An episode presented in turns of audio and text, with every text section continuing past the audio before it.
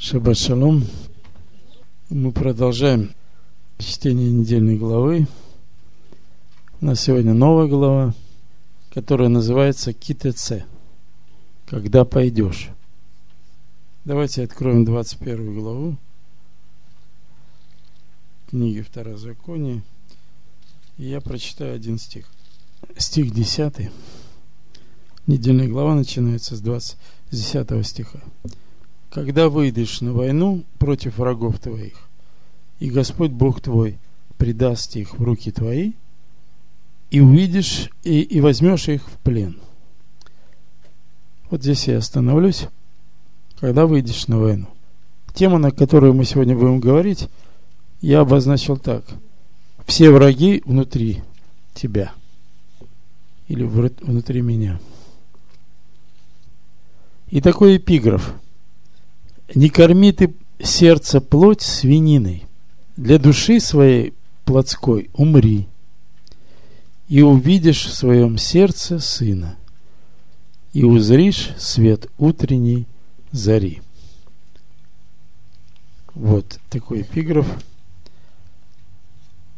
Для начала я вас прошу, а чего собаки лают? Кто сказал бояться? Вы знаете, конечно, лаем они выражают разные чувства. Но вот агрессия, да, приходит к ним от страха. А, от стра... а откуда приходит страх? Страх приходит от нас. Когда мы боимся, они воспринимают это как агрессию. А что такое страх внутри нас? Страх внутри нас – это недостаток любви. Страх и любовь – это антониумы, то есть это противоположные понятия. Страх и любовь. Давайте откроем вторую главу Бытия. Самое начало. Стих 18. «И сказал Господь, нехорошо быть человеку одному – сотворим ему помощника, соответственно ему. И Господь Бог образовал из земли всех животных полевых и всех птиц небесных и привел к человеку, чтобы видеть, как он назовет их, и чтобы, как наречет человек всякую душу живую, так и было имя ей – Э, скажите, вот когда Адам э, называл животных, вот в это время, он что, их боялся? А почему он их не боялся? В нем не было зла. Потому что Бог, когда сотворил, Он вдунул в ноздри дыхание жизни. То есть дыхание жизни нашей, Машех – и творение Божие, животные, птицы, они видели в нем вот это содержание, они ощущали властелина, который Бог сотворил для них, властелина. Для них человек это был властелин, который, как написано, плодитесь и размножайтесь, наполняйте землю и владычествуйте над э, рыбами морскими, над э, зверями, над э, присмыкающимися по земле.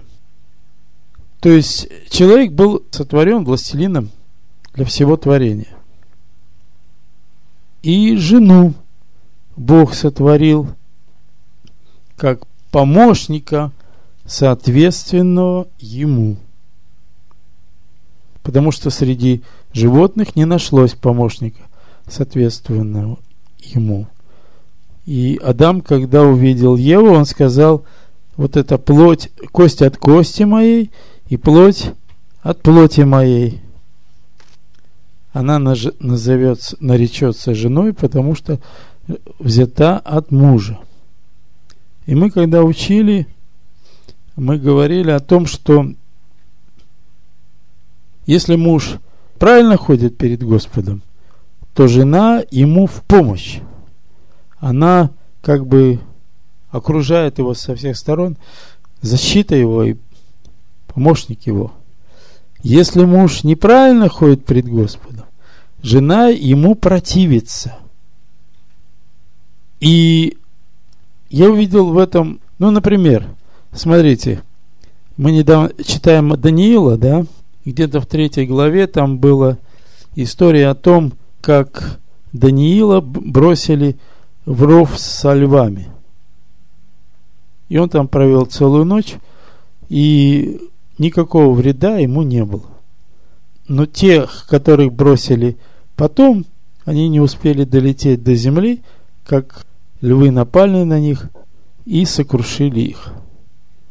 Смотрите, разница. Даниил – человек Божий. И это говорит о его внутреннем содержании.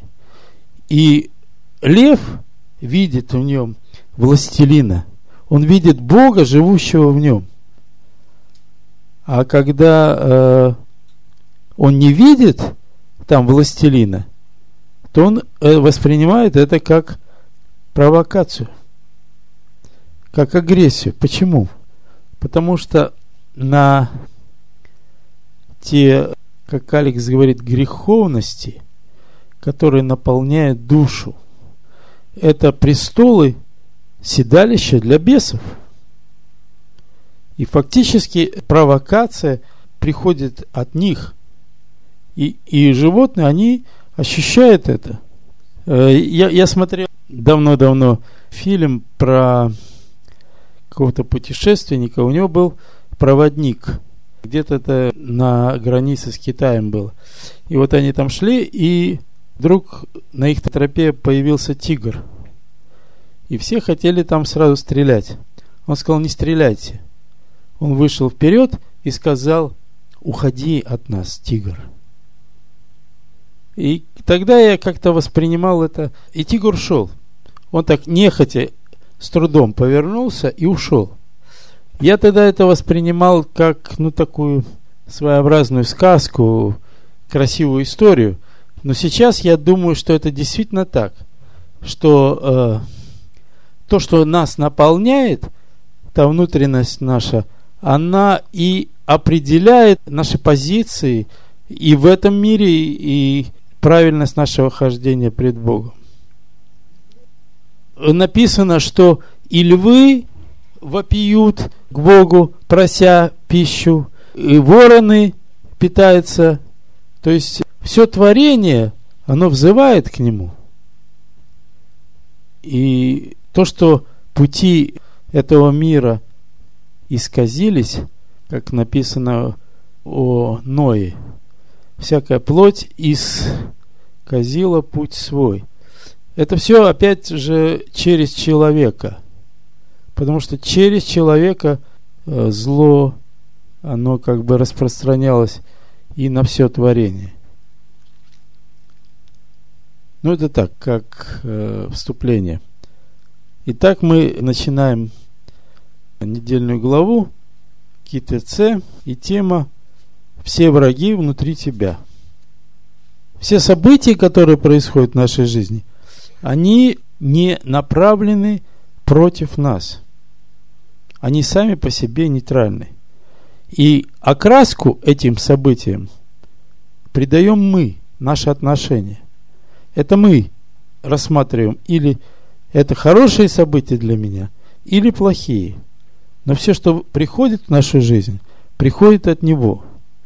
И нет ничего плохого, есть только путь, по которому Он нас ведет, чтобы в это благословенное время, когда мы можем увидеть через искушения, которые приходят в нашу жизнь, те греховные корни – который наполняет нашу душу. И поэтому э, Яков и говорит э, в своем послании, радуйтесь, братья, когда впадаете в различные искушения. Я раньше не мог понять, почему радуйтесь. Потому что это для тебя возможность увидеть то, что те корни, которые в твоей душе. Понимаете, мы периодически, ну, постоянно грешим и каемся.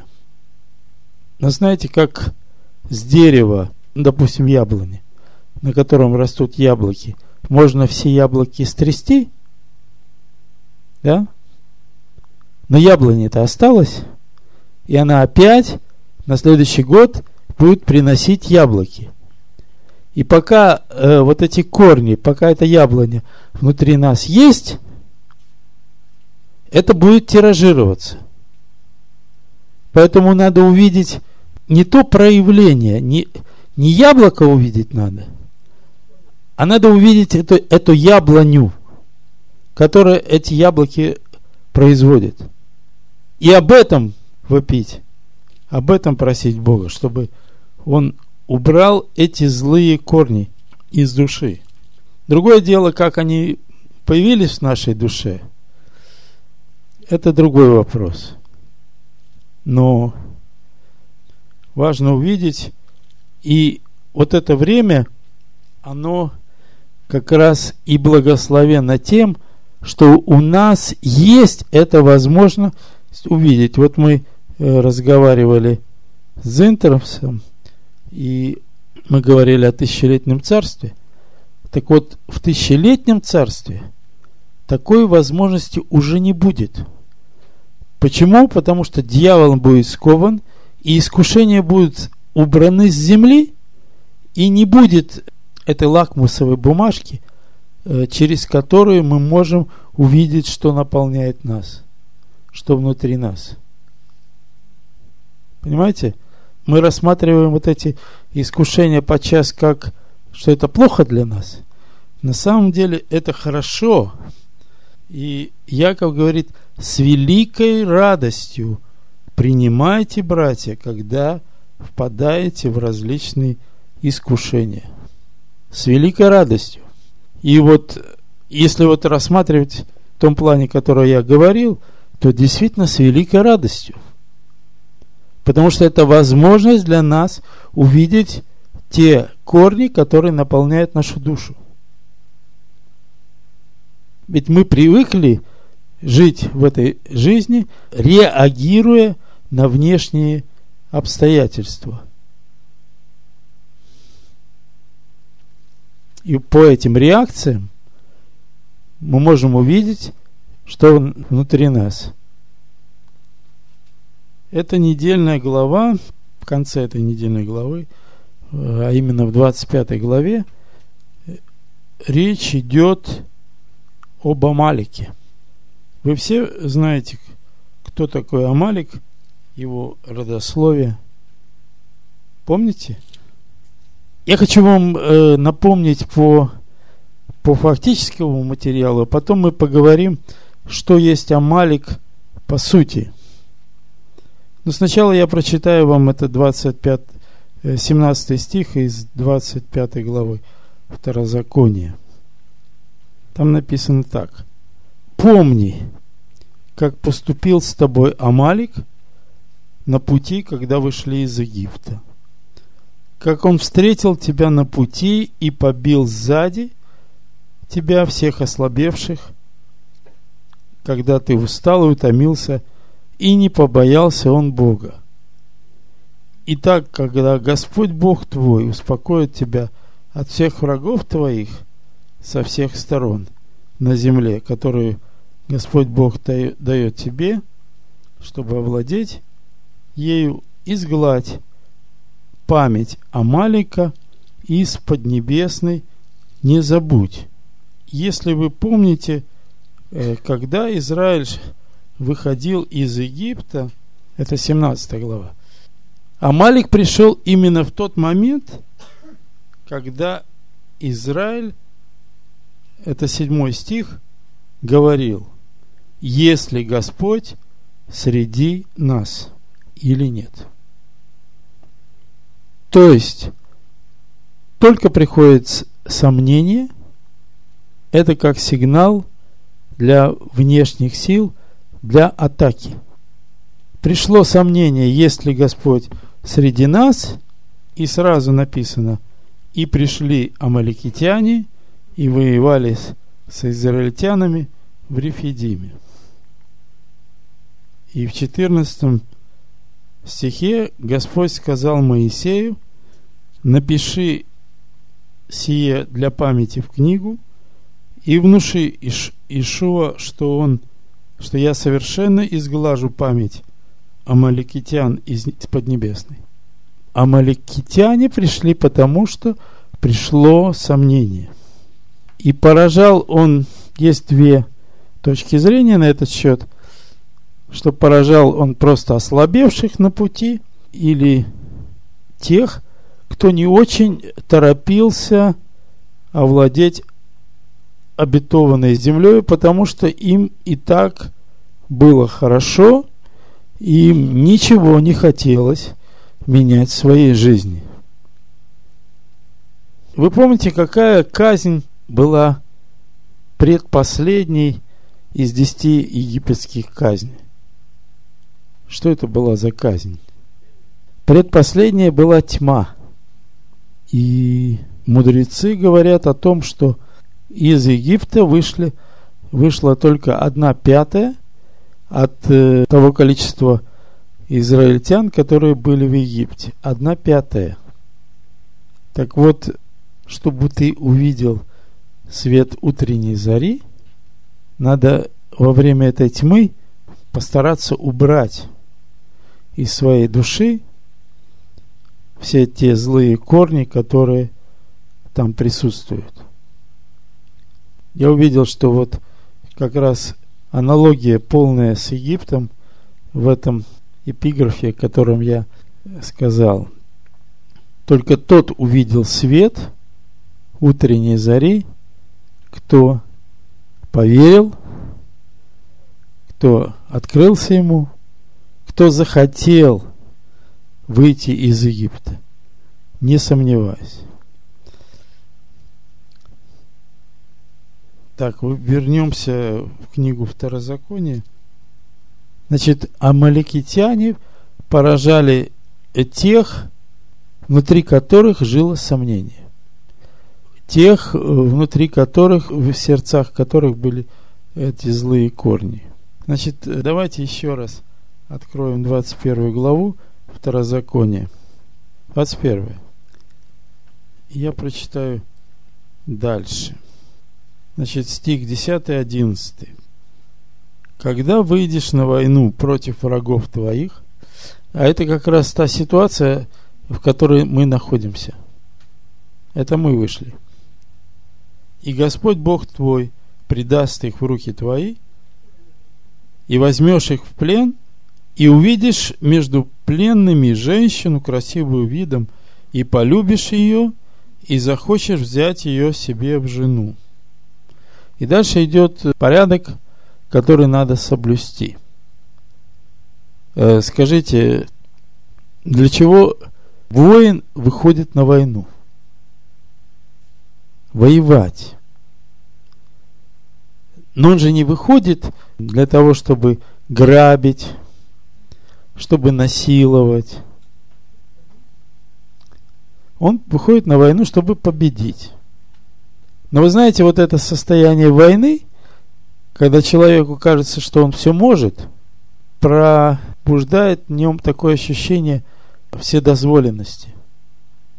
И это была такая традиция, что город отдавался на три дня на разграбление. И там уж творилось все, что угодно. И насиловали, и убивали, и, и грабили, и все. И вы понимаете, что э, вот эти дела, которые люди делали, они говорят о том внутреннем содержании, которое э, их наполняет, о тех мыслях души. Что ты себе позволишь? Знаете, как-то в моей жизни, я вам как пример э, приведу, я когда кончил институт, э, нет, еще не кончил, у нас была трехмесячная практика в Минске, да, на тракторном заводе. И я впервые уехал на три месяца из дома и жил там. Нас было четверо в одной комнате. Ну, в общем, работали там на заводе, практику проходили. И первый раз в нашей жизни появилась такая реальная свобода. Ну вот. И мы уже взрослые, живем отдельно, самостоятельные. И так вот не, нехотя, может быть, с завода это пришло, я не знаю, откуда это пришло, мы начали изъясняться на языке, который называется мат. И нам казалось, что это нормально. Но вы знаете, когда я вернулся домой, я запинался через слово. Я не мог это из себя убрать. Оно как бы как посеянное там жило, и получалось, что был очень довольно длительный период, когда я не мог этим властвовать. А, как бы я дал этому место, а потом попал под власть, под э, контроль. И вы знаете, вот эти мысли души, это и есть то, что контролирует нас. И это есть признак нашей не, или мера нашей несвободы. Так вот, когда ты вышел на войну, я вам скажу, что тут надо сразу остерегаться, быть особо бдительным, потому что в жизнь придут искушения, тебя будут проверять, и враги, которые будут тебя атаковать, это не внешние враги, потому что э, про Амалика сказано, уничтожь память об Амалике, когда Господь, Бог твой, предаст эту землю тебе. То есть э, всех внешних врагов он победит. Но вот память об Амалике надо уничтожить уже после того, как Господь Бог твой всех внешних врагов победит и даст тебе эту землю.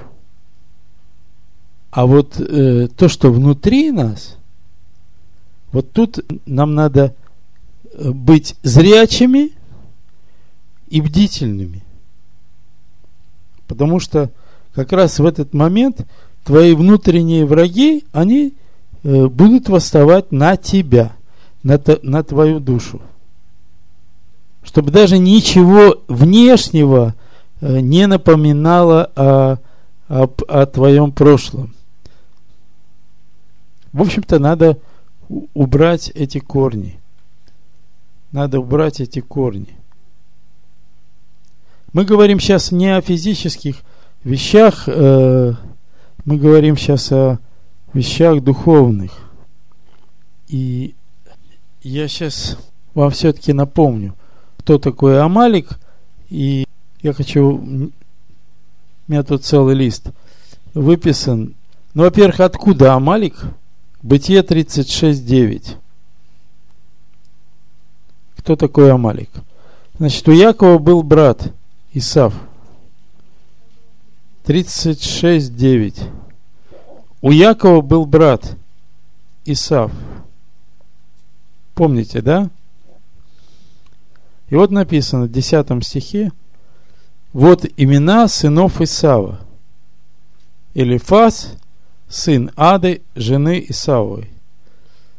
И дальше написано, что у Элифаза, это первенец начаток силы Исава, Элифаз.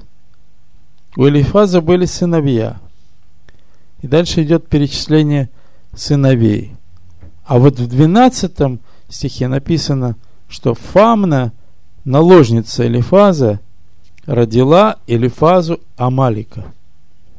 И в числах 24 глава 20, 20 стих написано э, произнес притчу Валаам, когда увидел Амалика и сказал, первый из народов Амалик, но конец его гибель. Первый э, это не в смысле порядка, не порядковый номер. Он первый, потому что он главный. Он как бы тот, кто олицетворяет народы, которые противостоят Израилю. Первое царство, 15 глава, второй стих, со второго стиха. Так говорит Господь Саваоф. Я вспомнил о том, что сделал Амалик Израилю, когда противостал ему на пути, когда он шел из Египта. Это он говорит Саулу. Теперь иди и порази Амалика и истреби все, что у него. И не давай ему пощады, но предай смерти от мужа до жены, от отрока до грудного младенца, от вала до овна и от верблюда до осла.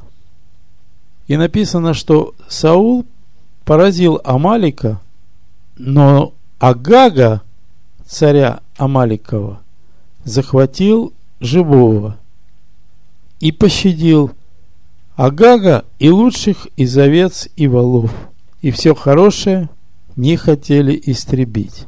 Есть такие вещи э, внутри нас, от которых мы еще не готовы отказаться. Ну, вот от всего готов, а вот от чего-то одного я не готов. Ну, это такая мелочь, но приятно. Но вы знаете, если вспомнить, что от Агага, которого пощадил Саул, потом опять э, возрос народ – и как квинтэссенцию можно увидеть в книге «Сфирь», третья глава, в виде Амана. Атагага, он сын. Атагага. Там написано так. «И сказал Аман царю Артаксерксу», восьмой стих, «Есть один народ, разбросанный и рассеянный между народами по всем областям царства твоего, и законы их отличны от законов всех народов, и законов царя они не выполняют, и царю не следует так их оставлять. Если царю благоугодно, пусть будет предписано истребить их, и 10 тысяч талантов я отвешу в казну царскую. То есть, если в нашей душе останется хоть маленький корешок – он потом опять вырастет. И опять наберет силу, чтобы контролировать нас. Чтобы нас контролировать. И мы видим, как это произошло в истории.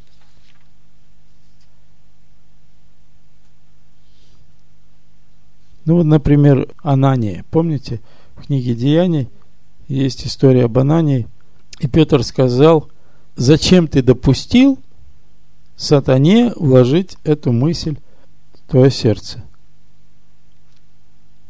То есть было в Анании нечто, которое его контролировало и в его душе. И через это он солгал не человеком, но Богу. Потому что он утаил часть из проданного имения, а сказал, что принес все деньги. И Петр сказал, кто тебя заставлял солгать это? То есть, с одной стороны, он хотел э, выглядеть красиво и что-то для себя оставить. Он мог э, и не делать этого. Он мог вообще не продавать, он мог э, объявить, что он принес только часть, да? Но он хотел выглядеть как, как все, которые продавали свои имения, приносили к ногам апостолов, а в то же время для себя что-то удержать. Вот этого, не убив этого царя Агага, которого Бог повелел убить, он тем самым нанес вред, себе прямой вред. Он оставил корень внутри себя. Вот э, в, книге притч написано, что 22 глава, 3, четвертый стих. Там написано так. За смирением следует страх Господень, богатство, слава и жизнь. То есть без смирения не может идти речь о страхе Господне, которое и начало мудрости, и вершина мудрости. А смирение это, в общем-то, наше решение, это э, акт нашей воли послушаться Богу, избирать Его волю. И смирение это вообще-то противоположность гордости. А написано, что Бог гордым противится, а смиренным дает благодать. То есть э, смирение это решение. Это наше решение. Это наш выбор. Вот еще я одно место вам из притч прочитаю. Притчи 23.17. Да не завидует сердце твое грешникам, но да пребудет оно во все дни в страхе Господнем. Потому что есть будущность, и надежда твоя не потеряна. Слушай, сын мой, и будь мудр, и направляй сердце свое – на прямой путь. Это наш выбор, это наш, наше решение. Или еще вот 23 стих тут же написано «Купи истину и не продавай мудрости и учения и разума». В общем, Амалик – это как бы пик вершина или окончательное зло, которое не подлежит исправлению. То есть то, что надо убрать, уничтожить, потому что исправить это нельзя. Написано в книге Иеремии э, «Врачевали мы Вавилон, но он не исцелился». То есть Амалика надо уничтожить, надо убрать, стереть, потому что это силы внутри нас, которые делают нас рабами. И вот смотрите, как пример. Мариам, сестра Моисея. Любящая сестра, искренне любящая сестра, которая в общем-то, его спасла, когда его поместили в ковчег и поставили в воду там в тростнике. И вдруг они с Ароном начинают обсуждать его личную жизнь. Причем не наедине, а публично. Потому что там есть такие слова, которые говорят как обращение к людям. Что это? Это тоже те враги, которые восстают на нашу душу. Когда мы идем из Египта, выходим из Египта, то вот как пример. Уж куда ближе и родней. И все равно, пока это внутри есть, оно найдет себе возможность проявиться. И как змея укусит тебя в самый такой неподходящий момент. Значит, где наши враги? Внутри нас. И наша задача увидеть, какие враги там, и возопить к Господу, чтобы Он этот корень убрал из нашей души. Я еще раз э, тогда прочитаю этот эпиграф. Не корми ты сердце, плоть свининой. Для души своей плотской умри, и увидишь в своем сердце сына, и узришь свет утренней зари. Потому что это настолько с нами срослось, что мы видим это как я. Потому что приходится отказываться от себя родимой, которой я себя очень люблю. А на самом деле Бог вывел Авраама из халдейской земли для того, чтобы показать ему его истинное «я». То «я», которое есть его Слово, то «я», которое есть дыхание нашей жизни, то «я», которое есть Божья природа, то, что Бог хочет иметь внутри нас, Его образ и подобие. Поэтому, кто хочет душу свою сберечь, тот потеряет ее. А кто потеряет ее ради меня, тот сбережет ее в жизнь вечную. Другого не дано. Значит, враги внутри нас. И нет у нас врагов вне нас. И все, что приходит в нашу жизнь, для нас. Нам во благо. Просто надо увидеть то благо, которое через это приходит в нашу жизнь. Аминь.